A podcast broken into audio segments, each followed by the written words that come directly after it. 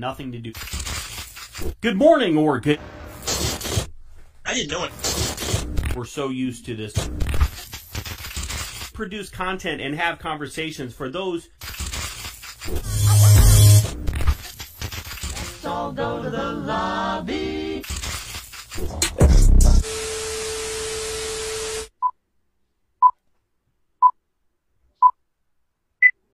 Good morning or good evening, depending on whatever shift your seniority allows you to hold. I'm William Young, correctional officer, author, and advocate for the correctional profession.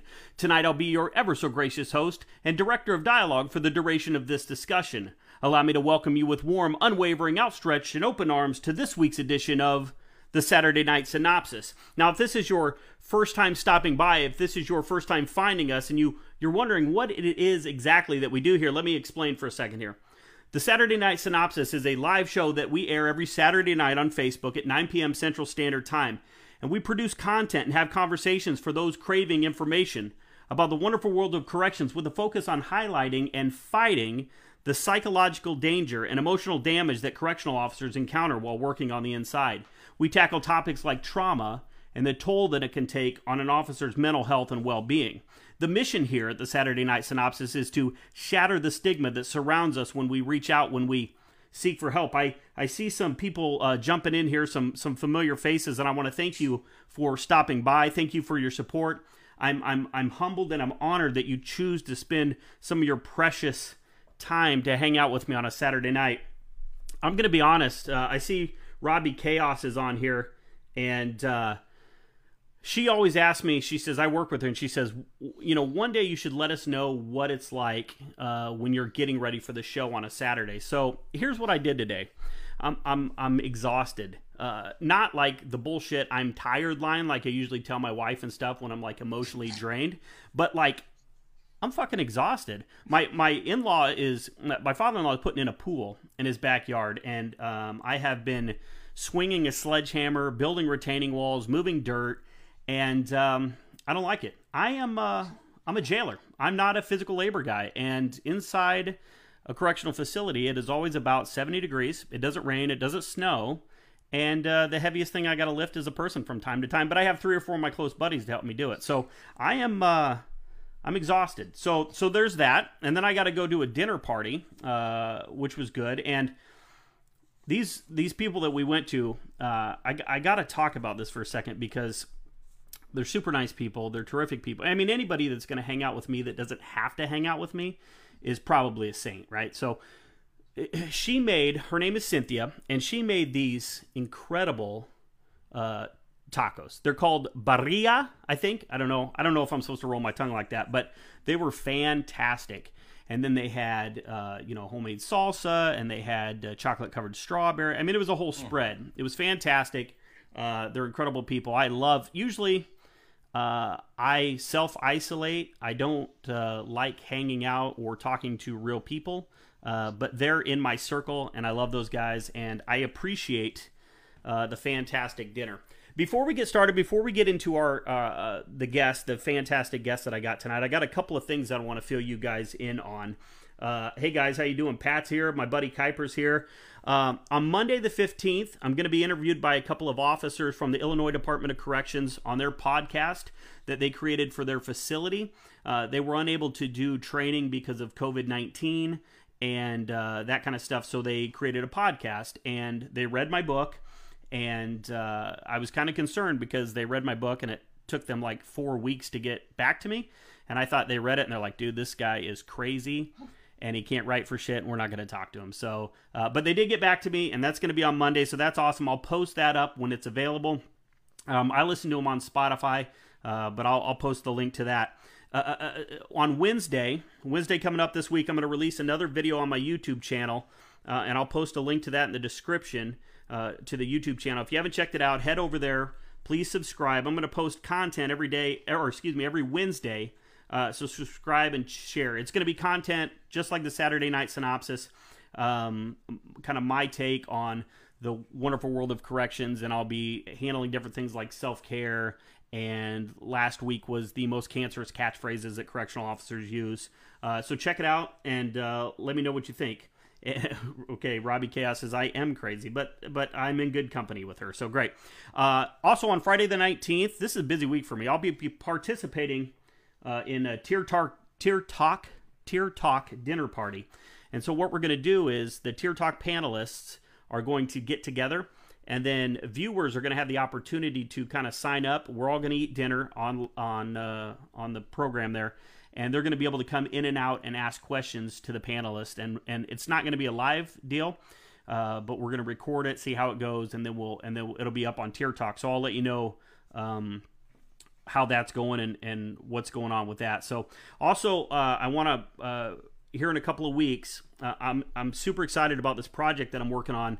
Uh, it's a it's a collaboration with 19 other first responders, and I was super uh, gracious and excited when they reached out to corrections. And uh, there, my, my wife is on, and I've already, I don't know if you're too late, but I already told Cynthia, thank you for the tacos uh, to my millions of viewers. So uh, tell her I said thank you again. But I'm doing this. Uh, I'm doing this collaboration with other first responders called the I'm Possible Project. And so it's it's military, it's dispatch, it's police, it's fire, and it's corrections. And the book is going to be available uh, for pre-order starting Monday the 22nd. So I'll post a link to that too. Um, and uh, so you guys can jump on there, pre-order yourself a couple of copies. Um, and then this is I, I, I, got a lot of announcements, but that's okay. Um, I had some announcements from last week, but my audio wasn't working, and so I did like three minutes of just dead air, which was uh, which was stupid. So hopefully everything's going good now. Um, so on Wednesday, the 24th, here in a couple of weeks on a Wednesday, I'm going to have a special edition of this this show, the Saturday Night Synopsis, and uh, because I I was able to land an awesome guest, one of my like. I reached out to him and I thought there's no way this guy's going to even talk to me and he did and we exchanged phone numbers, and it's going to be awesome. But here's the deal: uh, I'm not going to uh, I'm not going to tell you who he is. I will tell you that he has absolutely nothing to do with corrections. So the uh, the conversation will be a little different than it usually is. But at the end of the show next Saturday, I am I, I will show you and tell you who it is. So uh, make sure you check in and and tune in for that. So all right, now let's get let's get into what we actually came here for tonight, which is for you to listen to my guest talk and not to listen to me ramble about shit that I'm going to do this week. My guest uh, is an awesome guy. He he has spent 20 years, over 20 years of his life serving his community as a boots on the ground police officer, and he's the author of a soon to be released book on on mental health and leadership. It's called it's called Police Mental Barricade, and he's the host of a popular look. I put these little graphics up here so you can see his his book cover and his little uh, his podcast graphic there. I'm getting super fancy here. Uh, I, we were joking before the show. I told him I'm even wearing pants tonight uh, because uh, I wanted to be fancy. T-shirt and and pants for him tonight. So. Uh, he's the host of the popular uh, police podcast, The Roll Call Room, and uh, we're going to post all the links before that. And he's going to talk about this. Please give a warm Saturday night synopsis welcome to Nick Ruggiero? R- Ruggiero? How do you say it, Nick? Ruggiero? You were close, man. Ruggiero. Ruggiero. Nick, you were close. Nick, thanks for joining us tonight, and, and, and thank you for the work that you're doing uh, to break down the stigma that surrounds suicide and mental health and law enforcement. So, how how you doing tonight, buddy? I'm doing pretty good. Um, when you initially re- reached out to me to come on, no mention of pants whatsoever. So I went ahead and made the judgment call of just a nice polo shirt. So it does look nice. Professional up top, party on the bottom. Nice. I like so it. that's what I'm trying to go for for this for this show. Very so good. those of you where the screen ends like right here, you're lucky. I, I have to I have to give Nick a little shit the shit because here's the deal. Uh, when I contacted him, and he already knows what I'm going to say. I do. But, but so so we we kind of exchanged messages after I had uh, Miss Mellon on the show, and um, and so we kind of set up the interview, and uh, you know Nick is on Instagram and he's on Facebook and he's he's got his podcast. He's all over the place, right? And so from time to time I'll check in and and because I want to get to know my guest a little bit, you know, and and uh, from time to time I would check in and and and this is how weird the universe works, right? So every time I would check in, this he would be talking about what he has coming up, right? And this was this is. I'm just gonna do an impression of what you're doing. okay, you're like this. You're like, oh my gosh, I can't remember the guy's name. I can't remember the name of the show. I just know that I think he's corrections. Yeah, he's corrections. and then and then Brianna is in the comments like, yeah, it's Bill. It's the Saturday Night Synopsis, and you're still like, ah. I don't know. So the last time I caught you on uh, on Facebook Live, you were doing a Facebook Live, and I said, "Hey, man, you know what's go- what's going on?" So look, I'm glad you found your way here because uh, I was I was worried. I was really worried. it it pained me so much because I would pre-write out everything that I say on my lives, and then I lose the paper. I don't know what happens to my papers. I don't know if that happens to you. Sure. But your name just completely escapes me because I want to call you something different. I want to call you James for some reason. No, every listen, every James I know is uh is not a good. convicted felon. Well, sure, sure, a lot. Just- no, I had one. saying. I had one buddy growing up. His name was James. We called him Jimmy, and uh, and we had a falling out. So I, I know that my name's super complicated. I apologize for that. Um, next time, next time I'll help. Uh, I'll help you uh, I, with. Some I will never forget your name on a live now. now because it's a thing now. Now all my fans say it too. They're like, for God's sake, his name is William Young. Even we know it. right. So you know, maybe I did that purposely. You know, and you'd think as a guy who is paid to observe and uh, you know needs to uh, talk about details and and you know you're always watching people. Uh, yeah, not I was I was concerned, man. I really was. That's why I had a 10% pr- prosecution rate. No observation skills whatsoever, man. nice, nice. All right, so uh, something cool that Nick's got uh, coming up. We're going to talk about some other projects and things that he's got. And if you if you have a question for Nick or a comment, uh, leave them in the comments below. I'm going to be checking them and and we're going to ask them uh, as we go here. Uh, but so Nick's got his podcast, Roll Call Room, and we're going to talk about it here in a little bit. But in July, he came up with this great idea to have multiple. Uh, are we podcasters? Is that what everybody is? Yeah. yeah, podcasters much, yeah. come together and uh, and do this thing called Podfest. Can you can you tell these people at home what Podfest is and kind of how it came about?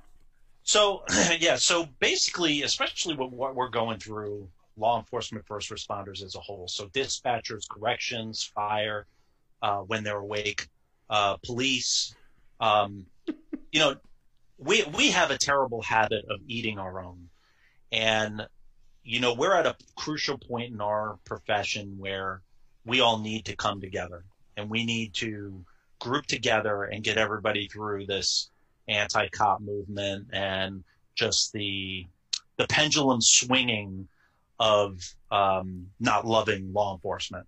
You know, we had COVID, we can do no wrong. You know, we were out there when everybody else was quarantined at home.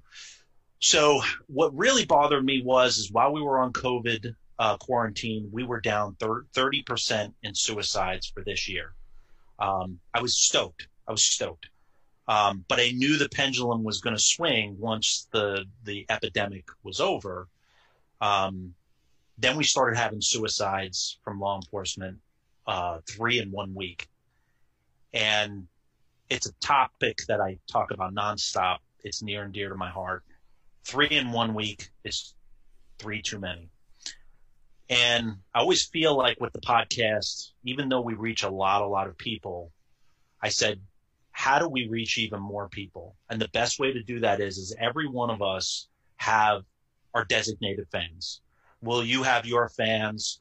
The five other podcasts that'll be on uh, Podfest have their own fan base.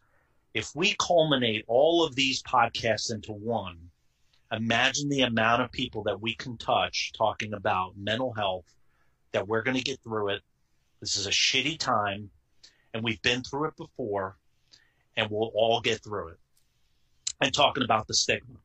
So that was my thought process was is culminating everybody together and just reaching the masses.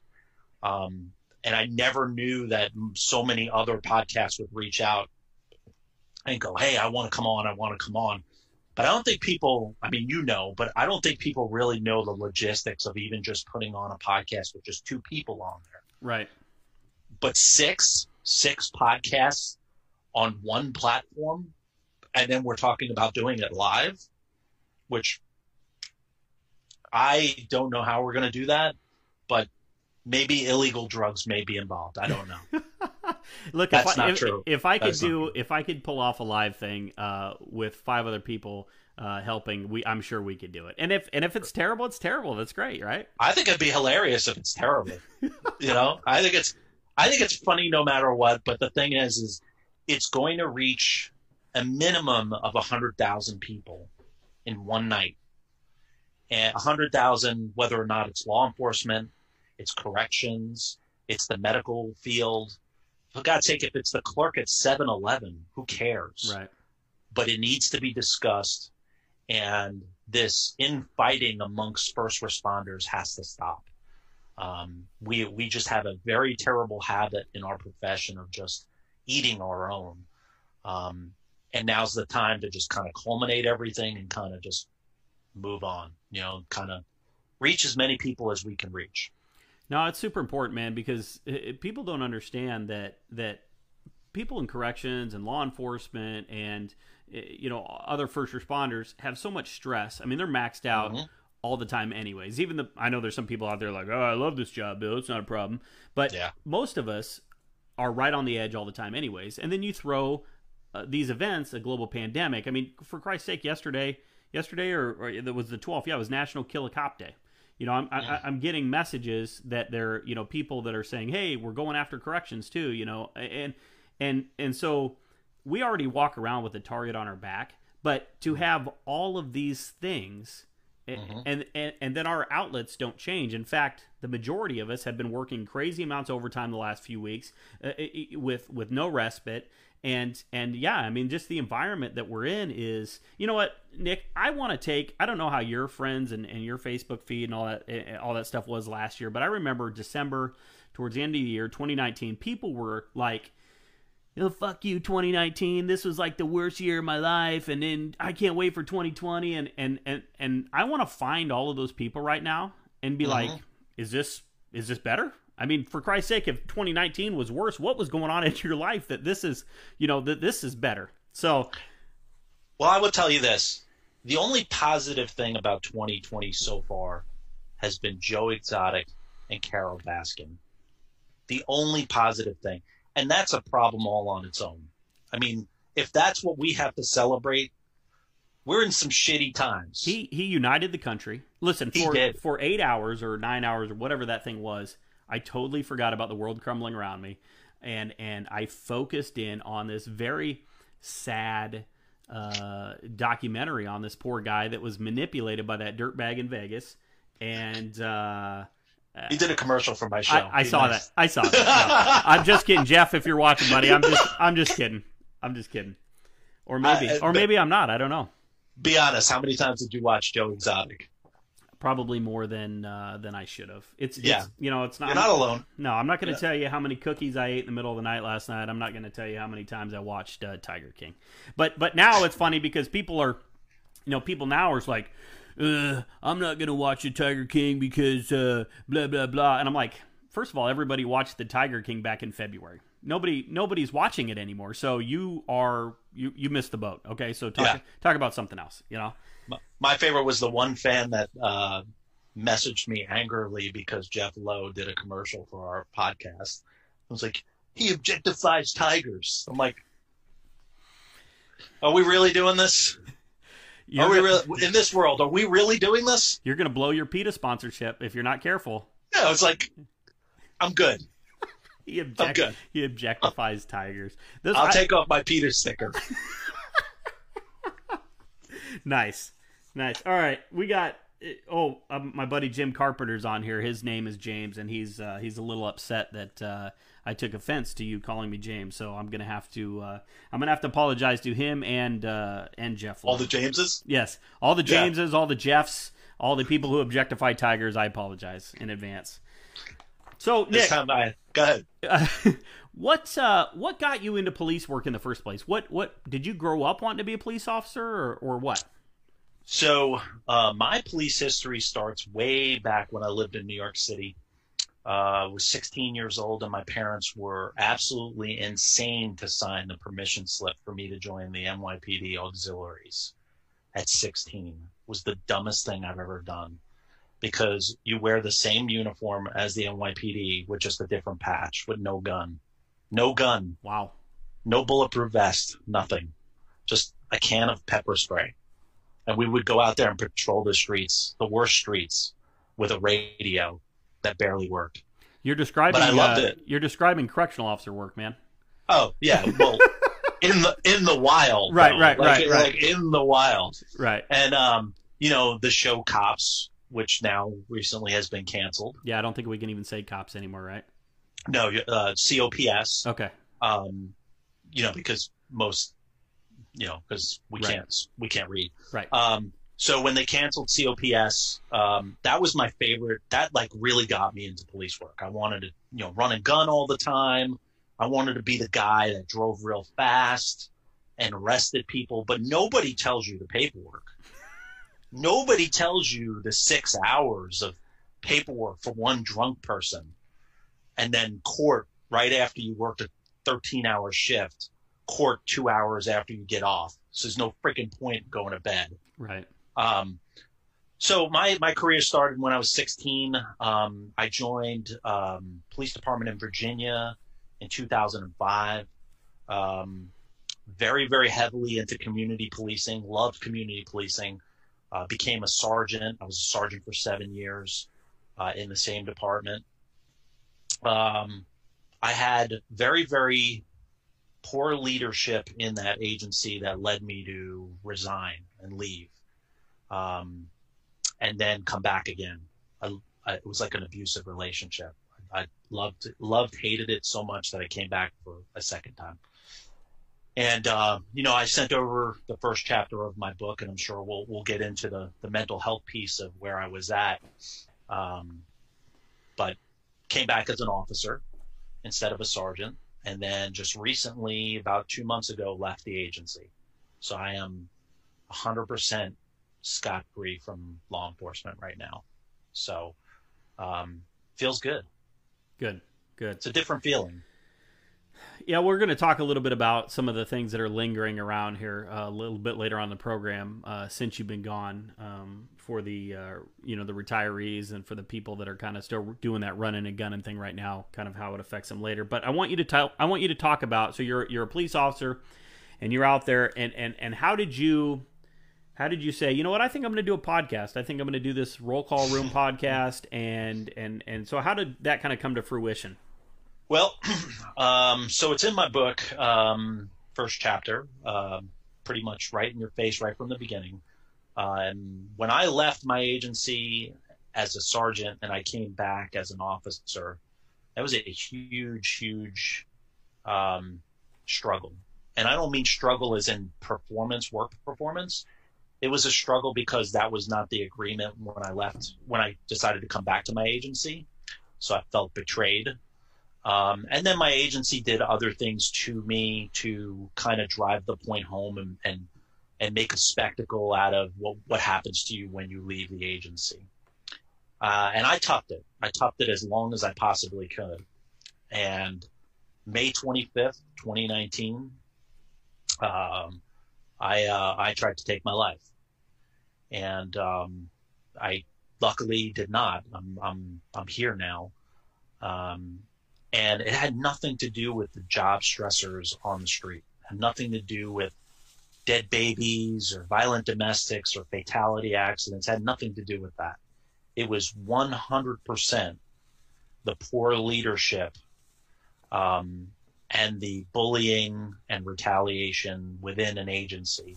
And it's not just my, it's just not my former agency because doing the podcast has taught me that the grass is not greener on the other side anywhere. Doesn't matter what patch you wear. It's Right. the same culture across the line for our profession, and it's got to stop, especially now. So when I when that happened in May, um, I struggled. You know, I struggled hard. Um, I worked a lot of mental health cases when I was on the job. I watched a lot of people um, that were mentally ill. I watched a lot of people take medication that were unsuccessful with taking medication or didn't work or altered their state of mind where they were a problem or what we would call a problem. Um, but I went and I sought mental health, and the first thing that they wanted to do was give me medication. And in our profession, antidepressants and medication and being armed just they don't go together. Right. And none of our agencies, I mean, there's sure, I'm sure there's a handful out there, but none of our agencies welcome mental health or antidepressants as a law enforcement officer with open arms. None of them do. Right. They may say they do, but they don't. You know, they have peer support teams, EAP, all these other things. But the moment you walk in there and you go, hey, listen, I'm taking Zoloft, they're like, whoop, let me get that gun and badge real quick. Need to send you for a fitness for duty. And until that changes, the stigma won't change. So this is May. I'm starting to think about resources. What type of resources can I can I utilize? And Blue Help, who's a big, major, major uh, advocate for mental health within our profession, BlueHelp.org. They're awesome. They're the top of their top of their game. They you know they they track everything. Their data tracking is phenomenal. Karen does a phenomenal job. She's the co-founder over there. Um, but I had to get my story out. I had to get it out, and I had to be vulnerable to other officers for them to see that here's a 15 year vet in an agency that crumpled. And I was the most jovial person. Like how you see how I am right now is exactly how I was as a sergeant. I would show up on a scene with two boxes of donuts at a homicide scene to get your mind off of the homicide scene um, and take care of my people. I always took very good care of my people. I took care of their mental health. And that's lacking in our profession right now. And I said, you know, what can I do? What, what, what, what kind of, what kind of thing can I do? I didn't know anything about podcasts. I really didn't. My former co-host and I were the union vice president and the president. I was the vice president. And him and I at the time had a very good relationship. Uh, we would sit on the phone, talk about union stuff, and we would laugh. We would make jokes. And it just came up one day, and I was like, you know, we should just start a podcast about mental health. And away it went. October 27th, uh, 2019 was our first podcast. And when we kicked it off, we honestly thought that we would only get away with five episodes before we got shut down. Um, because, uh, again, in our profession, that is not a topic that you want to talk about. And when you start attacking commanders or bad commanders in our profession, Right. that's not a good, that's not a good career move. That's not an upward mobility move. Um, so I kind of knew that there was going to be some retaliation or, or try and shut us down. Um, we got through five of them. Everything was good, but the show took off. Took off because we were vulnerable, or, or I was vulnerable with my mental health issues. We were funny. We tried to be funny, um, and it it took off. It just blew up, and they didn't they didn't bother us until we hit the twenty five thousand fan mark. That's when we got when I got called in from the chief and it was because it was not contained anymore and because we were growing so fast. And the reason why I was pulled in was because the very commanders that we were talking about that were causing toxic environments within the agency went to the chief and tried to weaponize internal investigation by saying, you got, you got to write them up. You got, you got to insubordination, uh, conduct unbecoming, all these charges. Right. And the chief is like, have you guys ever heard of First Amendment right? Like, you know, they'll sue the shit out of us, right? And we hired an attorney. We knew what we were doing before. We weren't stupid. We spent all of our money, whatever we had, when we started the podcast on an attorney. So the chiefs, uh, the chief in like November pulled me in and was like, you know, just please cut down on the cursing and stop telling stories about specific commanders. You guys have 25,000 fans make up a story that it's from Florida or Texas or somewhere else. And we laughed because we were like, you know, everybody from within our agency knew who we were talking about because they're the same toxic leaders. Right. Um, and then it continued to grow. It went to 50,000, then it went to 60,000, then it went to 75,000. And um, ultimately, um, they wound up forcing me out of the agency. And that pretty much had my co-host take off. Was like, I can't, I can't, I can't, I can't lose my job too. Uh, so that's how the podcast was developed, and the mission has always been mental health and saving lives and breaking down the stigma. And there was one thing that I told the chief when I had my meeting with him, which was, is it's never coming down. No matter what you do, it's never coming down. Uh, you should get behind this. And when I went in for that meeting, I printed out like 10 emails of, of people that emailed me and said, you know, I was thinking about killing myself and I listened to your show and I'm, I'm, I reached out to Blue Help and I'm getting help and I'm taking medication. How could you not get on board with that? Right. How, as an agency or as a chief of police, how, how could you not get on board with that? And that's that's where the book came from too, which is is that we're no we're no better off than where we were a year ago when Blue Help is telling us that we lost 228 to suicide in 2019, and we lost less less from line of duty deaths. We're dying at our own hands faster than we're dying from criminals out there. And that's a problem. That's a problem. And creating peer support teams is not the answer to it. Um, it, there needs to be open discussion. There needs to be open dialogue with some of these commanders that you need to recognize that PTSD screening needs to start happening. I don't care if you do it every year or every quarter, but you have to do PTSD screening because it's going to, you're going to pay for it in the future. You really are. And I didn't realize that until I left the agency. And we'll talk about it later, like we were talking about when you retire. If you think you have PTSD now, or you think that you have trauma now while you're on the job, wait till you're not there anymore. And I never knew that that was a fact until I left.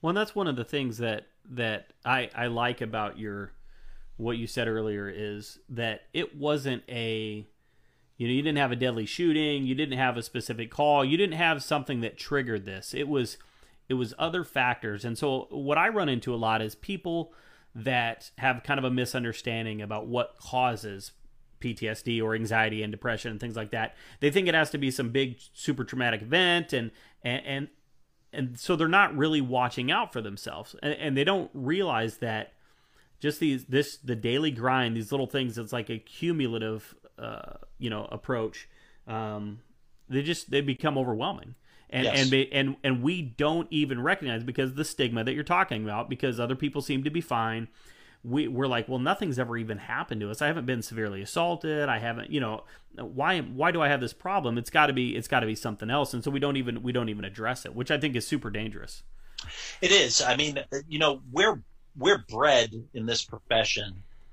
I'll just take a fatality accident. We're bred to go and handle it, get it done, get the paperwork done, and let's move on to the next thing.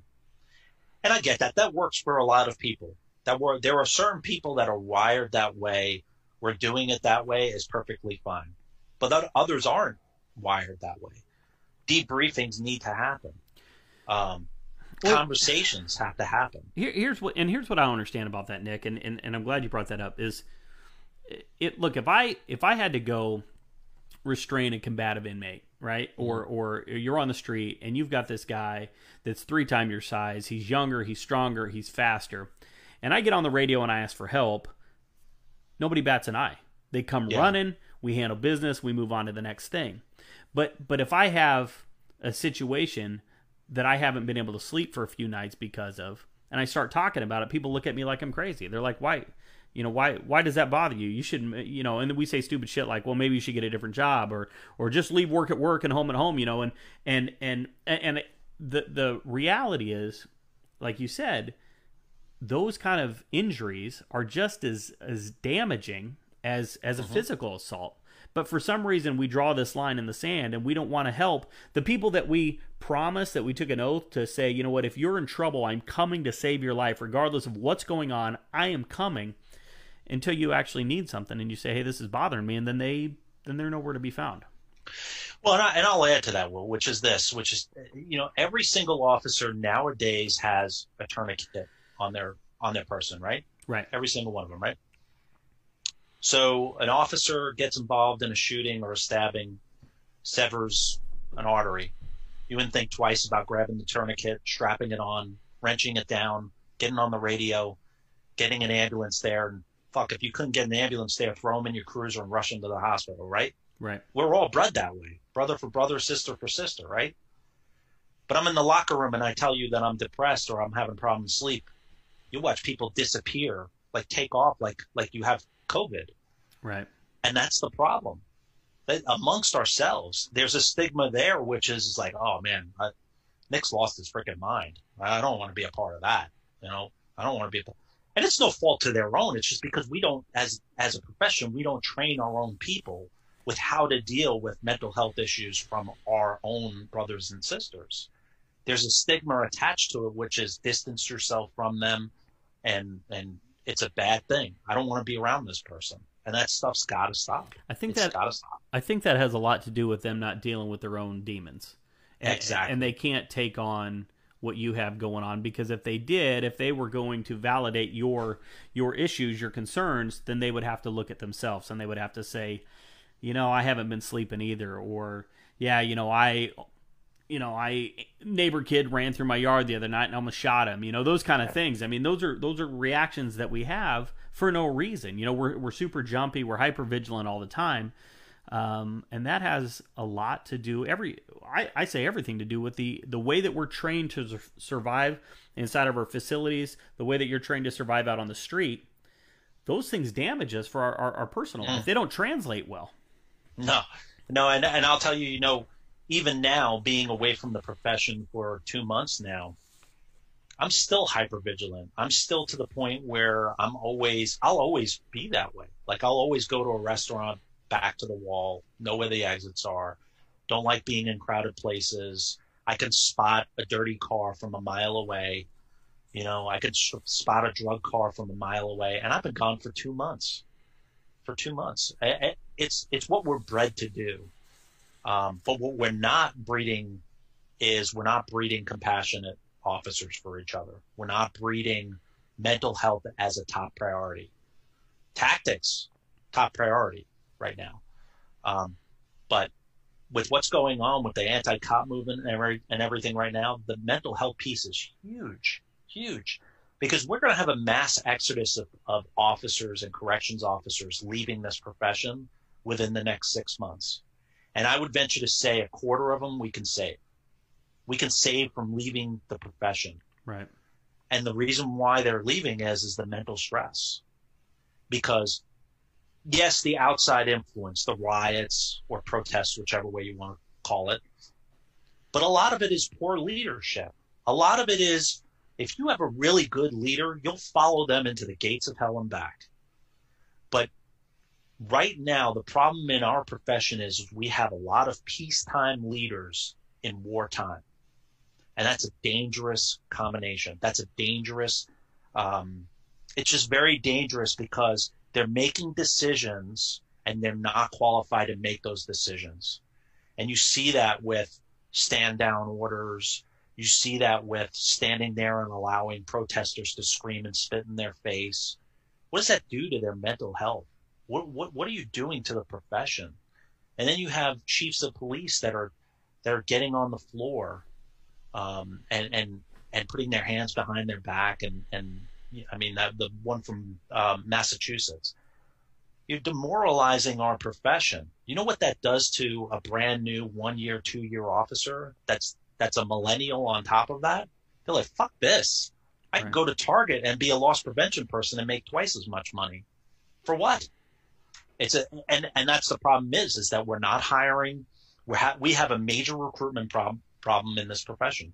In corrections and fire, and fire, um, um, police department, nobody's beating down the door to do this job anymore. Nobody's beating down the door. So in, unless we get things back on track, I think our profession within the next year or two, uh, it, it, we're going to be in some serious, serious trouble. So let's talk about uh, you talked about losing officers and and, Mhm. and and if there's people out there listening that are kind of on the fence or like you know what I yeah I'm not putting up with this shit I'm gonna Mhm. go do something else. Talk to them a little bit about. You said you've been gone for two months, and we talked a little bit about on the phone yesterday on how you've kind of been feeling since, and and I want I want people to understand that when you leave the job eh, because you're stressed or because you're anxious or because you for whatever reason you got going on those things don't stay in your department those things don't stay at the facility when you leave they follow you so tell tell can you tell them a little bit what you told me about how you've been feeling the last few days So, I mean, when I was when I was on the job, never had sleeping problems. Slept like a baby. Um, I've been gone for two months. I don't think I've gotten a full night's sleep in two months. I have nightmares every single night. And it is, I go, I go to therapy. I'm not ashamed to, to say that I go to therapy. And it is because my, my subconscious mind is now dealing with all of the traumatic stress of the job, of pushing it to the side and going, I got a job to do. I'll deal with that shit later. Well, later's now. Right. And it is every single scene that I have dealt with over the 15, 20 years in law enforcement, every single night, every single night, those fatality accidents, the decapitations, the homicides, all that horrible shit is every single night. And it could be, you know, just waking up from a nightmare and then I go right back to bed. But those are the, the decompressors that you get when you leave the job. And that's what worries me about the suicide rate for retirees. Because that's that's what happens with them. That's why the suicide rate is so high with retirees because they decompress 25, 30 years of dealing with that. Now there's nothing else.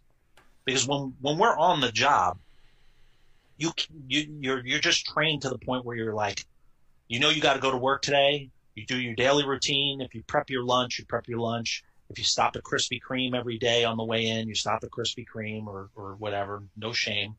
Um, and then, you know, you get in the locker room, you strap up, you got to get mentally right. Mental warrior. Just like, uh, Dave, Gro- Lieutenant Colonel Grossman says, mental warrior, right. you know, warrior mindset, right? And you just put that shit aside and you put it aside and you put it aside.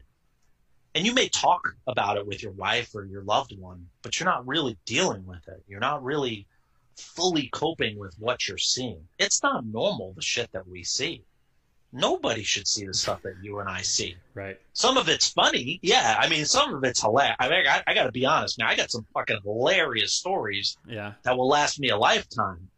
Um, but it's just shit that you're not supposed to see.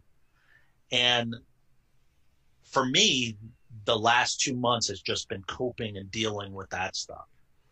Um, but, and I, I can only imagine what it's like for somebody that's done 30, 35 years of the job. I can only imagine. Um, so those are the stressors once you leave. So even if you do leave this job and you say, you know what, fuck it, I'm done with this job or this profession, I'll go work for Goodyear or wherever wherever you want to work. Krispy Kreme. That's the second time I've said that. Maybe we should get a sponsorship. Yeah. Do you need me to send you some donuts, buddy, or what? Yeah, dude. I actually have a Krispy Kreme box right in front of me. That's why I keep saying it. Nice. I wanted to eat it while I was on the on this show, but I thought that would be too much. No, you're not Um, even wearing pants. Why would it matter if you ate a donut? None. You know what I mean? None. I don't even think people think I'm serious. No pants So whatsoever. he's he's serious, guys. He's serious. dead serious, and they're compression shorts too. Um, so, so where was I? Uh, I, I lost. We lost each other at um, no pants. Right. Um, so, I just think, I think if you're going to leave this profession, doesn't matter if you've only been on for six months, a year, two years, do yourself a gigantic favor and go and talk to somebody that's not a family member. Go talk to a mental health professional. It doesn't make you crazy. It doesn't. It, it, it's not a sign of weakness. You've got to talk about that domestic that you went on, that homicide that you went on, because it's going to catch up with you. Um, you and I talked offline about an officer that I that I lost uh, because of cancer. It took me three years to deal with that. Three years. I didn't deal with it at the time. I waited, um, and that was a fault of my own. I just didn't talk about it. Uh, but I was a sergeant. I was more worried about my people, how they were going to cope with her loss. Um, and I was just like, I got to be tough for them. Uh, but when this whole thing happened in May, with my with my mental health issue, that's when that came up. Um, and it was a contributing factor of what I did or what I attempted to do. So, I want to read. I want to read. If you don't mind, can I read them a, a, a just a quick, quick little couple sentences? He, so, so Nick sent me the first chapter of the book, and where you talk about this coworker that you're talking about that passed away Yep. from cancer, and and I I, I want to tell you guys that um, you know he sent me the the first chapter Um, it's written for us. It's written for people who have been where we have been, um, and and it's you will want to read more. Um, and as soon as he gets uh, gets it going, I'll put the I'll put a link to it and I'll help promote that book, Nick, however I can. But you you wrote in here. Um, I appreciate it. You no no problem, buddy. You wrote that uh, kind of about the night she died, and that you held her hand and convinced her that it was okay to go. And um, and then so this is what you say about this. You say, I remember the night before she passed very well. She was fighting and prolonging the inevitable, mostly because she was a warrior and all the way till the end. She thought she could beat cancer. I remember sitting next to her and holding her hand and convincing her to let go. I've done a lot of terrible things in my life, but that still to this day hurts my heart. I had to convince her that it was the best thing for her to do to die and that everyone would be able to heal once she did. I believe that was the beginning of my mental downfall. That's uh that's yeah. some powerful shit, man. I mean, I uh, the only thing I can equate it to is when my mom was dying of cancer in 2006 i sat there and had those kind of conversations and and just essentially mm-hmm. waited for her to die. But i how much did that fuck you up nick? Pretty bad. I mean uh she knew i mean she at the end we knew that she was going to pass and it was it was very rough I plan, you know, her her parents gave me the honor of planning her funeral. And what I would do is I went to the funeral home and I t- took pictures of stuff and I went back and I sat next to her and showed her pictures of her coffin and showed pictures of her her program and, and what what I was going to do for her do all this stuff. It was the most eeriest thing. But the convincing to to to let go was was really really tough because she wanted to fight. She wanted to continue to fight, and uh, the there was no fight left. And what it was doing was it was prolonging the inevitable, and nobody could heal. Everybody was just in pause, and it felt like such a shitty person because I had to convince her that it was best for her to let go so that everybody else can move on. That's the shittiest feeling in the world. Mm-hmm. And I was a boss. I was her. I was her sergeant. Before before this cancer uh, hit, we were just coworkers. She was my subordinate. You know, I signed leave slips, signed her vacation slip, checked her reports. I didn't have any real personal connection with her, and that all changed. Drove her to every chemotherapy appointment, stayed with her. I was there when she got the prognosis that it was terminal. Um, and it sucked. I still remember to this day, 10:30 in the morning, her mom calling me the next morning and going, "She's gone." And I knew that it was just a shitty feeling because in in, our, in our profession we're we're we're supposed to save people. You know, we're supposed to we're supposed to you know be there for people. Right. And here I am, I'm convincing somebody to to die, like to to just let go and it hurt, man. I when I was driving over there um, to wait for the funeral home to come pick her up, I was sobbing. I was sobbing because I felt like I felt like I did it. I right. felt like I I I disappointed everybody because everybody wanted her to her to be around. All of our coworkers wanted her her to stay, like to to still be around, but she wasn't the same person, you know. And I harbored a lot, a lot of guilt I harbored a lot, a lot of guilt. Even at the funeral, I felt like I didn't, I didn't belong there. Like I let her down. Like I should, I shouldn't have been there. And, um, it compounded worse with stress from the leadership from the department. The chief of police at the time was the most solid person when it came to the funeral, but everybody around him treated it as positional equity. Mm-hmm. They treated it and jockeyed it like it was like it was a way to elevate their careers. And that, that beyond pissed me off like you wouldn't believe. I had commanders turn around. You know, I had asked for a motor escort. I had asked for honor guard to come and I had asked for her, her coffin to be carried out by our unit, the community policing unit. And I had commanders, literal commanders turn around and go, why, why are you trying, why are you doing all this? She, she was barely here. She wasn't even an officer for very long. You're treating this like a line of duty death. And that's the mentality that we have in, in our upper leadership. It doesn't fucking matter if she's been here for a week or 25 years. Right. If she donned a uniform, I'll even go even further. They wanted to charge her family for her to be buried in her fucking uniform. Who does that? Right. Who fucking does that? And it's not just that agency. So I won't just pick on that agency as much as I'd like to. It's not just that agency. It's a culture. It's a culture within our agency. We're stuck in the 50s. And it really was the, the beginning and the downfall of my mental health because I had to deal with her family. I had to deal with the funeral arrangements. I was stuck in a shit sandwich between the command staff, her family, and my crew. And my crew, I had 12 officers that I was in charge of. I had to stay strong for them. They were super, super depressed. I didn't shed a, I didn't shed a tear around them. I rallied them. I, I did what a leader is supposed to do is just coach them through it. And um, it was tough, man. It was really, really tough. And then when it was over, I had a commander turn around. I wanted to take three weeks off and just kind of regroup, mentally regroup. And I had this commander call me up, which, which is amazing because she was the uh, the head of the critical incident scene management team. She called me up and she's like, "What's this I hear you're taking three weeks off?" I'm like, "I, I got to get right. I got to get mentally right.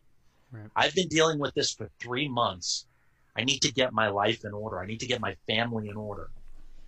And I swear to God, the comment that she gave me was, "Is stop being a little bitch, get back to work."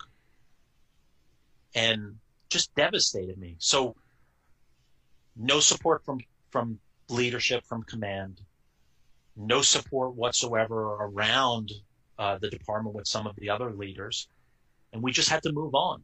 We just had to move on. We had to pack up her desk. I remember that. That was the other thing that the commander said. She was like, "Get all of her stuff out of here. Pack it up. Get it out of here." Just treated her like it was like just nothing, and that I couldn't say anything, and I couldn't I couldn't absorb it. I couldn't mentally break down in my office because I had 12 other people to worry about. Right. And um, that all didn't come back up until I started going to therapy after the May 25th incident, was when I broke down all about that. Three years after. Three years. Um, and on my podcast was the first time that I spoke about her in three years also. We did an episode on her called Lost Warrior and I barely made it through that episode, barely. Um, but it's a necessity. I mean, I think it goes hand in hand. She unfortunately passed away of cancer, but it goes hand in hand with suicide as well. How do we treat suicide funerals? Do we do full honors for funeral for, for suicide? No. No, you have the you have the argument. They say the same thing. They say, well, uh, they they some people get really mad when people kill themselves. They're Yes. like, Yes. oh, that person, you know, that's the easy way out, and that's this and that, you know, all the stupid shit that you hear. But yeah, they don't. They do not want to provide any sort of honors at a suicide. it's it's it's it's so shameful because my agency exper- experienced several suicides one when i was when i was still there and the same thing the what they wound up honoring was they had an honor guard um, person positioned at the front doors to open and close the doors that was it there was no there was nothing else and how could you as an agency say that you're for officer mental health or breaking the stigma when you don't have a policy set in place for suicides. They should be treated with the same respect. So you're saying that an officer that did 25 years has a rough patch in their life and kills themselves, they don't get an honorable funeral? What happened to those 25 years? Right. What happened to all those calls for service that they handled? What about all those crimes that they solved? Those just disappear? What about all the That's not- sacrifices they made, all the birthdays and anniversaries and Christmases they worked, and, and you know, all of that? Yeah. it, it, it, if you really peel back the layers of why we're having the problems that we're having, and we're seeing the numbers that we're seeing, the 228 last year, and where we're where we're going this year, it's not that hard to figure out where the where the disconnect is. It really isn't, and it doesn't really take a lot of hard work to fix it. It's just you gotta you got a lot, a lot of people in command positions that are so stuck in their ways that they won't do any self reflection. And that's the problem.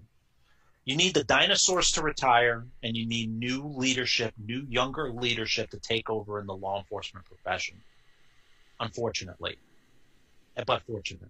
Do you, do you, I, um, I'm not talking about millennials. Right. Yeah, no. Uh, I, I think a, a lot of that has to do with the fact that, in fact, some of the comments that I got was, you know, when I started talking about this kind of stuff was, well, we didn't have this shit when I started. I mean, why do you need it? Well, we mm-hmm. need it because look at look at you on your third divorce. You know, look at uh, you know how you know the walls of Jericho are coming down around you and and you refuse to admit like the only good part about your life is working inside of a facility. I mean, that that's crazy. I mean, I'm not saying that. Look, I and and I'm sure it's similar for you, but I'm not saying uh, that working in this field in corrections or law enforcement is the sole contributor to mm-hmm. everybody's you know unraveling. But it doesn't help. I you. agree. It doesn't help you. You look, no. all, look at that that story that you told, man. Um, first of all, I want to share that that that Thomas uh, D Santiago he he watches every week, and he said that you uh, you were her rock man. In the end, you held it all that. together uh, for her. And Brianna says it's not how they died that matters; it's how they live. But what people need to understand is that while you were doing all of those things that you were doing, while you were planning her funeral, and if you have never, I had to sit down and do that with my mom. It you sucks. Know, it, it, it's terrible, and it, and if you've never done that, then then you really shouldn't even participate in this conversation. But um, you you do those things, and then you also have to go to work. You also have the other shit that you're worried about. You like mm-hmm. you said, you have you have uh, you're planning uh, your your coworker's funeral, and then you have to sign some vacation slips, or you have to listen to some guy mm-hmm. bitch because the vending machine's out of Cheetos or something. I mean, mm-hmm. that all of that adds up and that's why that's why people snap because they they can't for me I can't figure out you know it, like you said in in our profession it never stops and so I was I was talking to I had an incident a couple of weeks ago and I had to I had to go out and I had to get some help I had to call our EAP people and I had to kind of start that process again but um you know they asked me you know what do you you know what's your biggest concern I said my biggest concern is this does not stop this is like drowning in a river and the, the current just does not stop flowing. So I, I can I can patch this hole here, but but who mm-hmm. knows what tomorrow's going to bring. You know what I mean? And, and, so that's the struggle, and that's why I feel like this information is so important because people do not understand that God, these things, like you said, they can they catch up on you when you're when you're not even when you're not even paying attention. You know, when you're you're having a, a fire pit with your neighbors, when you're out to eat with your family. You know, I mean, that's when these things come up. Yeah, and I'll tell you, I'll tell you this one. You know, when you look at our profession, and you, let's just take our uniforms for example. Okay, let's look at from 1950, what our uniforms used to look like, right? And look where they are now. Look how tactical, tactically sound we are. Right. A lot of departments have adopted outer carriers, tasers, um, newer equipment, better training. But from 1950 to now, how, where have we progressed in the mental health field in law enforcement? Nowhere. Nowhere. We've done everything else great to save officers' lives when it comes to active shooter, s- school shootings, uh, tourniquets, um, triage uh, during a shooting. We're saving each other out on the street in record numbers. And I would attribute the fact of last year's lower line of duty deaths because of medical breakthroughs. And we're training our officers to basic, basically be paramedics in the field now. We're, we're doing DT training where we're teaching officers for tourniquets, stop the bleed, all this other stuff. But we're not doing it up here. We're not, we're not even, we're not even breaking the surface, surface mentally at all.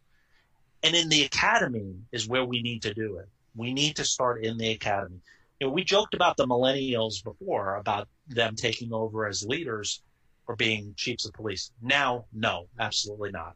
Keep on texting and doing social media, millennials. You keep Facebook going, okay? Um, But yeah, so they can watch a- the show, man. Yeah, we need people on Facebook. Yeah, yeah, I, I love millennials. Um, but there is actually a chapter in my book dedicated to millennials because believe it or not, millennials are going to fix our profession when it comes to mental health. And the reason why I say that is, is because they have grown up in a generation where asking for help for mental health is an acceptable thing. They are the generation that's going to come into our profession and fix it. So for once, millennials, you have something to celebrate other than being lazy, that that's not fair, but it's true. They, yeah, they exist. And needing constant and needing constant like you're doing a great job.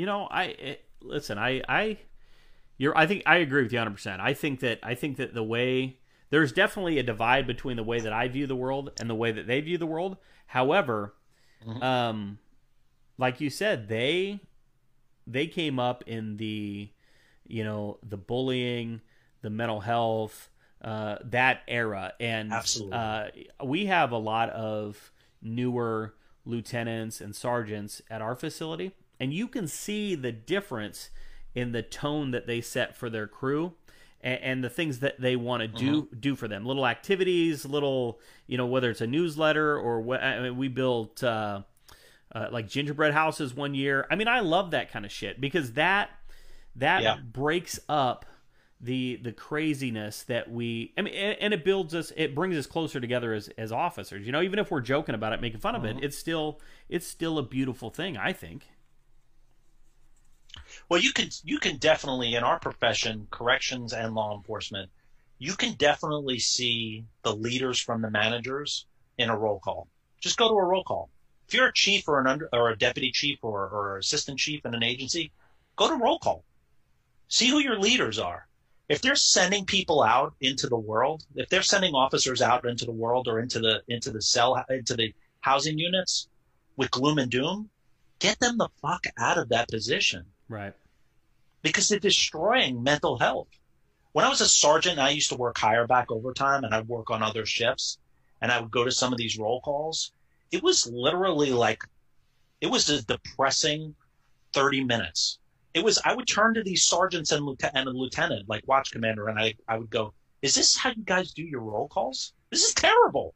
You, you show them a police involved shooting where the officer gets killed and then you send them out on the street that's your words of encouragement? Like, how about show that and then show something funny? Like, show a YouTube video of some, some dad getting kicked in the nuts or something. Right. Something hilarious, you know? Or, or, or Krispy Kreme. You know, That's- third time. That's number three. Yep. That's number three. I think you have to do it. Is it five or seven times for them to for these guys to burn it in their head? Is that what it is in advertising? I think it is. Okay. I, did- I think it is. Okay. Yeah. We have a couple more times then. Um, I I couldn't agree with you more. Um, I- I want so there's a lot of people out there that that struggle with their mental health and and they're keeping it to themselves. They're struggling in silence because they don't want to appear weak in front of their peers, not only peers but their kids, their families, their neighbors. So, what advice can you give? Can you uh, what words of wisdom can you pass along for people who are keeping their their sadness, their anxiety, their depression uh, to themselves? Well, first of all, I will always push Blue Help. I'll always push that. You have Copline, you have text line, you have all of that stuff. But more importantly, peer support in every agency needs to stop being a team and being an entire department. You need to train the entire department, not a designated team. And I'll give you an example. When I was the union leader, I had I had an officer that was getting um, getting fired, getting ready to get fired, struggling, and I knew they were in crisis mode. Call the peer support team leader, and I say, "Hey, listen, I got this guy. He's struggling. Who can he talk to on the peer team?" He goes, "Listen, I'm going to send you over a list of people." I looked at this list, and I was like, "These people suck." I would I wouldn't even fucking talk to these people. Right. And the problem is, is that in a lot of agencies, peer support is a catchphrase, or, or it, it's a catchy thing, or it's a checkoff block. Well, we got a peer support team.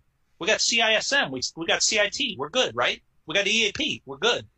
And for some commanders, that's okay. You have to train everybody to be peer support. So when I'm running calls with you, Will, and you're you're my you're my brother out on the street, and I'm struggling, you are fully prepared for me to go and tell you, listen, I'm having marital problems, I'm having financial problems, I'm just not doing good. And instead of you just looking at me and going, dude, that sucks. Let's have some sort of training, some sort of basis to say, hey, listen, dude, I'm not a therapist and I hear what you're saying. Let's call together.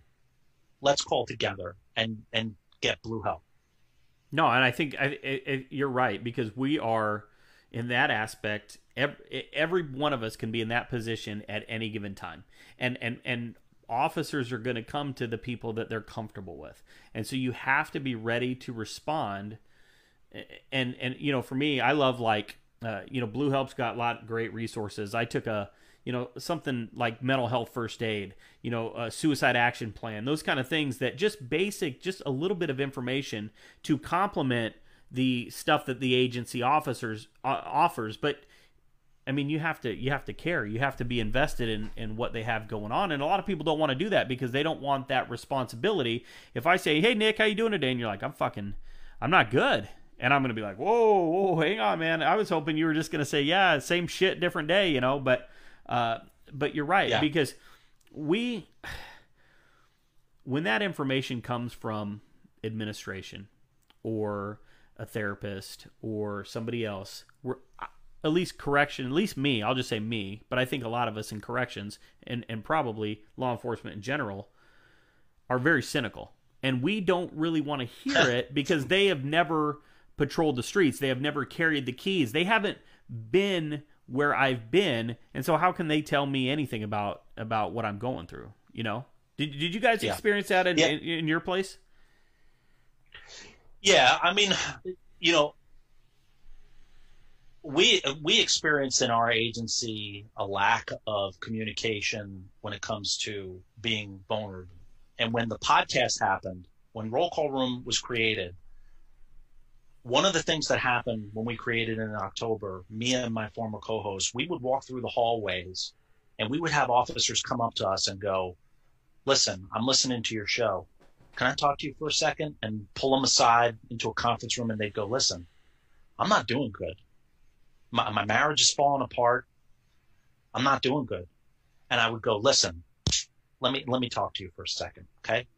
And there were about 60 officers that came to between me and my former co-host. 60 officers that were struggling that wouldn't have said anything if there wasn't one veteran officer that was a little bit vulnerable that said, Hey, right. listen, I'm struggling too. And that's what needs to happen. There needs to be veteran officers to step up and be like, listen, there are officers out there that will tell you that it's completely normal what you're thinking about and that's that's I think that's one of the successes of the roll call room is is these newer officers listen to it and they go, here's a 15 year veteran who's turning around going, it's okay to go and talk to somebody. It's okay to go be on medication. Um, and you don't have to divulge that stuff to your agency. That's all covered under under Privacy Act. You don't have to walk into HR and turn around and go, "Hey, guess what? I'm taking antidepressants." Right. Look at me. You don't have to tell them shit. You don't have to tell them nothing. You're covered. And even if you got, and here's the other thing: is this is how I was when I went to my when I went to my shrink, and she was like, "I'm putting you on medication." I was like, "If I get into a shooting and they're gonna piss test me, I'm gonna te- I'm gonna pop hot and I'm gonna get fired." That's the that's the totally that's so wrong. It's it's the furthest thing. Because if you talk to any law, any lawyer that deals with law enforcement shootings, antidepressants have nothing to do with that. Nothing to do with that. It is it is for you to control what's going on. It's for you to get better. And I could tell you from experience, it's, and it's in my book. And when you read the other nine chapters, well, you'll see. I'll preview you to the other nine. I hope so. Uh, yeah. Well, you're going to get first crack at it. Appreciate but it. There's a whole chapter on medication I went through three different medications to find the right one. And now I know why emotionally disturbed people are the way that they are, why they stop taking medication. why they do take medication and why they act a, act a certain way on their medication is because it's probably the wrong medication. Why they come off of their medication is because when you're on it and it starts working, you you feel you're right back to your normal self, and you're like, "Fuck, I'm great, I'm healed, I'm good, I don't need to take it anymore." That's the furthest thing from the truth. You need to take it. Um, and in our profession, and that's something that that recruitment wise, our profession needs to start understanding, is you are going to have to start hiring people that are on antidepressants because the millennial generation that's coming in is not afraid to go seek mental health. And you can't ostracize them from this profession because they suffer from, eh, let me back up. Mental health is many different things. Schizophrenia, stuff like that, that's to, that's to disqualify you. We're not to want you in a cruiser with, with bipolar schizophrenia and all that other stuff. But PTSD, uh, anxiety, that kind of stuff, that, that stuff can be monitored. It can be, it could be handled and you could have a very successful law enforcement career with those uh, uh, disabilities. Um, so, so yeah, long-winded, yes. So that was a big, huge issue in our department until that there was some sort of vulnerability. Even though I'm not at that department anymore, I still have officers text me and say, "Hey, listen, you know, I got a big problem. I had one the other day text me and say, "Hey, listen, I was talking to Jim in the locker room. I'm not liking what he's saying. Who can I send him to?" Right. I don't mind being an I don't mind being a resource because the the roll call room podcast was meant to just save one life. That was that was what my former co-host and I used to say. That just saves one. But well, I got hundreds of emails from officers that are like, I listen to your show, especially now with the riots and, and the protests and all this. I jump in the car, I put on an episode, I laugh my ass off, but there's a seriousness to it as well. I feel better. And I think that's what we need right now. We need that in our profession. That's what we were talking about at Podfest. We need something like that. Um, because all we hear is is that we're pieces of shit. We're not doing our job. Everybody they want to defund everybody under the sun. You know, Starbucks loves us one day, hates us another day. You know, which breaks my heart you know, you can't even go into a Krispy Kreme without being hated. Fourth time. We got two more times, uh, folks, before it's subliminally, before it's ingrained in your mind, and every single person watching, all three of you, will drive to Krispy Kreme in the morning and buy a dozen donuts, and you'll have no idea why. You have no I mean, idea. How, why. how many of your fans do you think are going to do that tomorrow? I hope all or, of them. I hope so too. I hope they should send you pictures. That would be great. If you stop and go to Krispy Kreme tomorrow, or you know, let's let's say uh, Dunkin' Donuts, let's say anywhere, uh, but Krispy Kreme would be awesome. Uh, yeah, send me a message and uh, and I'll put it up on the page, and, and that'll be super awesome. You know what? If somebody does that, here's what we're gonna do, Nick. Uh, if you go to Krispy Kreme tomorrow and you send me a, uh, a, message or leave it in the comments, you can leave it in the comments of this video. I'm gonna pick one of you and I'll send you an autograph book. I'll message you. I'll send you an autograph book because uh, that's awesome. I'll and maybe maybe a Krispy Kreme gift card. Who knows? And I'll match it. Whoever does it, I will send them roll call room swag. Oh, there you go. Very good. Very good. So so you have absolutely match it. So we're we're encouraging you to uh, to uh, forcing you, yeah, forcing you into diabetes and obesity. So yeah, so we're we're changing lives here, Nick. We're changing lives, one person at a time. Uh-oh. We're curing mental health, and then we're we're we're, we're encouraging insulin diabetes. yeah, which uh, is you know, there's no stigma attached to diabetes, so you can just go and and and it'll be fine. You can keep your job, not a problem.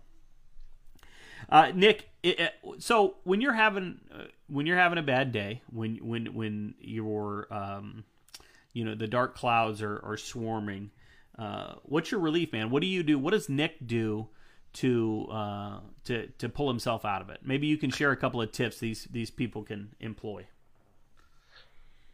Well, I will tell you, you know, the podcast for me has saved me in so many different ways. The fans, uh, they will never ever know how the last couple months have been very, very dark, and they've been very, very helpful. But I will tell you that writing was probably the most therapeutic thing that I've ever done. I've never been a writer you know, you and I were joking around yesterday on the phone and then just before the podcast.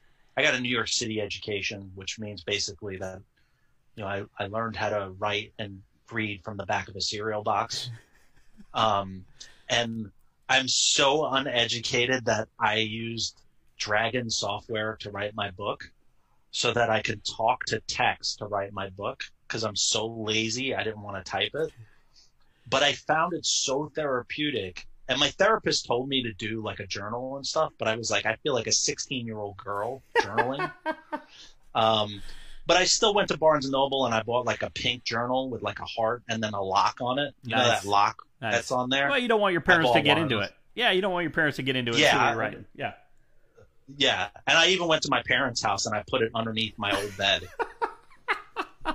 and I wrote on the outside of it, do not open private. nice. Um, and left the keys attached to it. That's, think that's I- a trust. I think in the next, I think the next time I have you on, you should bring that journal and we should, oh, we should open it up and see who Nick has a crush on. Yeah. Well, I I have written my first name and their last name 16 times on one page Nice. because I want to make sure that if we if we wind up together, that our names mesh. Because you don't want to be you don't want to be with like Nick Swiss Swisson. Just doesn't make any friggin' sense whatsoever. Right. You know, like it's gotta it's gotta gel. It's gotta gel. Well, I think it's But- very progressive that you would change your uh, change your last name and not Oh, do dude, like, I, like it's 2020, bro. Yeah. It's 2020, bro. We're we're at a whole new level. We're at Krispy Kreme level. We're not at Dunkin' Donuts level anymore. Listen, our our uh, our our our donut reference count. They're saying we're at we're over a dozen now. No, they're saying What? we, we passed five a long time ago. People are counting. People well, are Krispy counting. Kreme, you need to get off your ass and give this guy a discount code that he could push out. And I would like to facilitate facilitate a 10% spon- sponsorship deal, which is 10% from the coupon code. There you go. Stop being cheap, Krispy Kreme. There you go. And and, and so so I got. I don't know if this is going to count, but uh, Sarah Zimmerman says she already has a dozen, two dozen donuts, Krispy Kreme on her counter for the morning right now, ready to go. So she was prepared Done. prior to this. Uh, that counts. Yeah. That counts. Okay. All right. Good. I, am gonna vote. I'm gonna vote yes. Okay. Uh, vote yes. what about gas station donuts? Is it is a picture of a gas station donut? I don't. I don't know. I almost want to say that following that is going to be a picture of a toilet bowl Okay. because that's where you're going to be right after you eat that.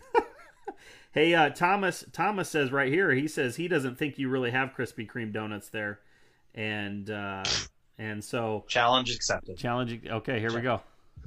Now, here he goes, guys. Live on TV. Live on fa Here he comes. Oh my gosh! There it is.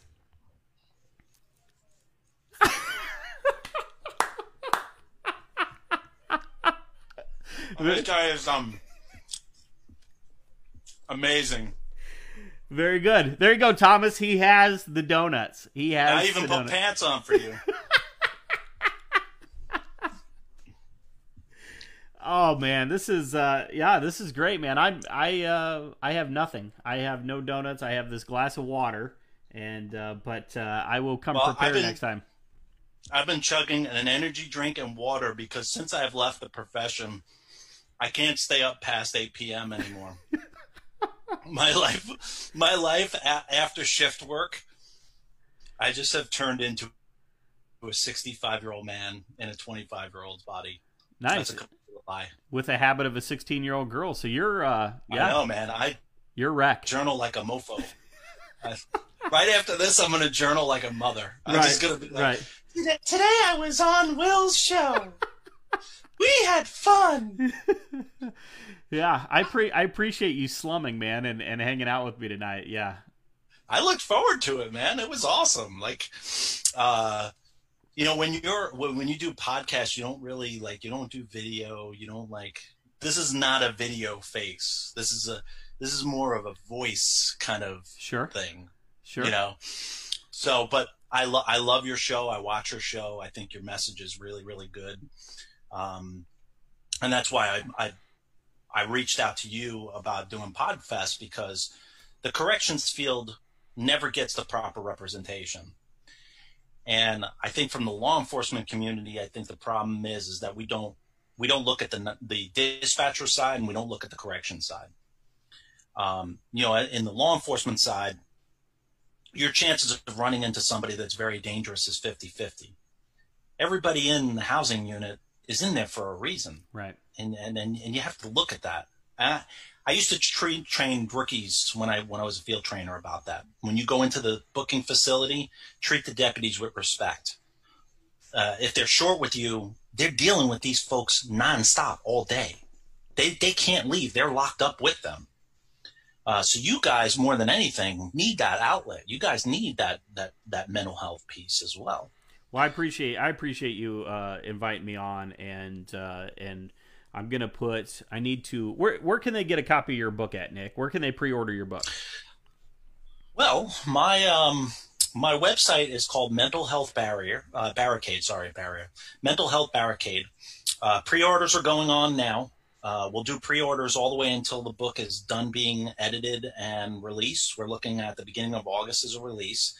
All pre-orders, five dollars from the pre-order will go towards BlueHelp.org. It'll be a donation to BlueHelp.org.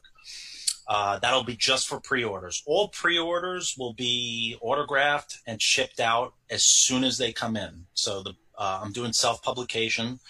Uh, so the books will be ready in about seven to ten days from the time that I give it to the, the publishing company. Um, so I'm really pushing uh, pre-orders because I want to give Blue Help as much money as I possibly can. I just dumped off a donation to them last week for the first half of the um, pre-sales. Um, yeah, so that's where they can go. Mental Health Barricade, or they can go to rollcallroom.com there's a link on there, uh, right on the homepage, to go link over to the website. Um, and I greatly appreciate it. If you're in law enforcement or you're a spouse of law enforcement, you need to get this book. Um, and it's it's a really good preparer for what you're about to endure. And if you're already in the profession, you should read this book, especially if you want to get into leadership. If you want to be a sergeant or a lieutenant or a captain, one, God help you. Two, read it and discover what you should do and what you shouldn't do. So this this needs to be taken as seriously as self defense training. I mean, when you're a, when you're a brand new mm-hmm. hire, new boots, you're standing there, and we tell you, look, uh, you got to stand a certain way. Don't jam your hands in your pocket because at some point somebody is going to try to attack you.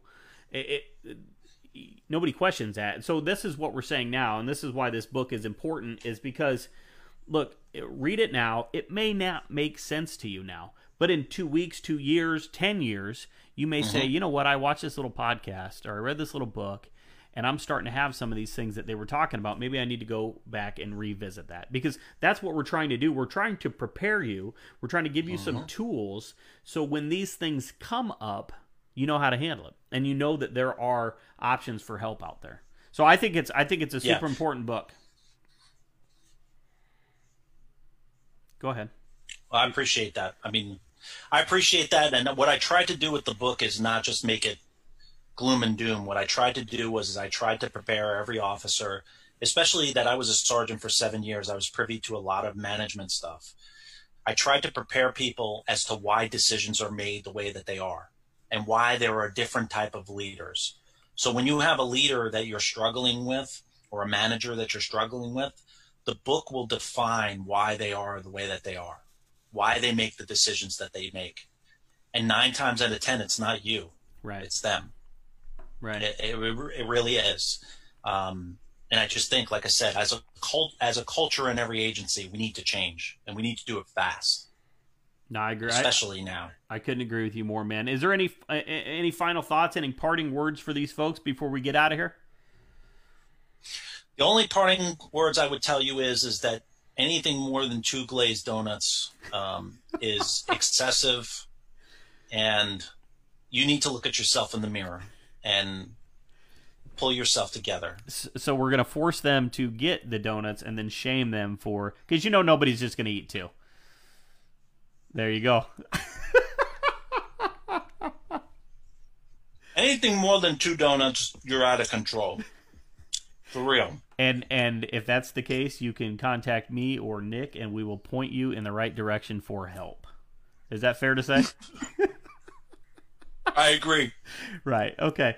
All right, buddy. I'm gonna uh, I'm gonna sign off. If you'll hang out, and we'll uh, as soon as I end the broadcast, we'll get back together. Okay. Awesome, buddy. All right. Good night, Nick. Night. All right, guys, that's all we got tonight. Make sure you check out Nick's podcast, The Roll Call Room, on your preferred podcast pl- platform and go to his website. He, he gave it to you, Roll Call Room, Police Metal Barricade, to, order a pre-order copy of his book. The pros five dollars of that is going to Blue Help, which is a, a great organization that helps uh, police officers, correctional officers uh, in in the worst, absolute worst moments of their life. All right, join us next week uh, on the show will be a personal friend of mine, and, and he'll be talking about his experience. A few years ago, I took him on a tour of my correctional facility. He'll be talking about his experience that he had there as a civilian, and then he's going to talk about rituals to strengthen the psyche. We're going to dive into meditation as a stress reliever, and then at the end of the show, we, we have something super, super crazy, super special planned. He's going to do a guided meditation session for us live on the show. I've done with one of these with him before. It is amazing. So make sure that you tune in for that. We're going to chit chat, and then at the end of the show, we're going to do the guided meditation. All right, guys, thanks for spending your Saturday night with me. If you enjoyed the show, please tell your friends. Uh, share the show with them and then let us know what we do here. As soon as I sign off here, I'm going to upload this video to YouTube so you'll be able to get it on YouTube and also Facebook. All right, guys, until next time, be smart, stay safe, stay sane, and we'll talk soon.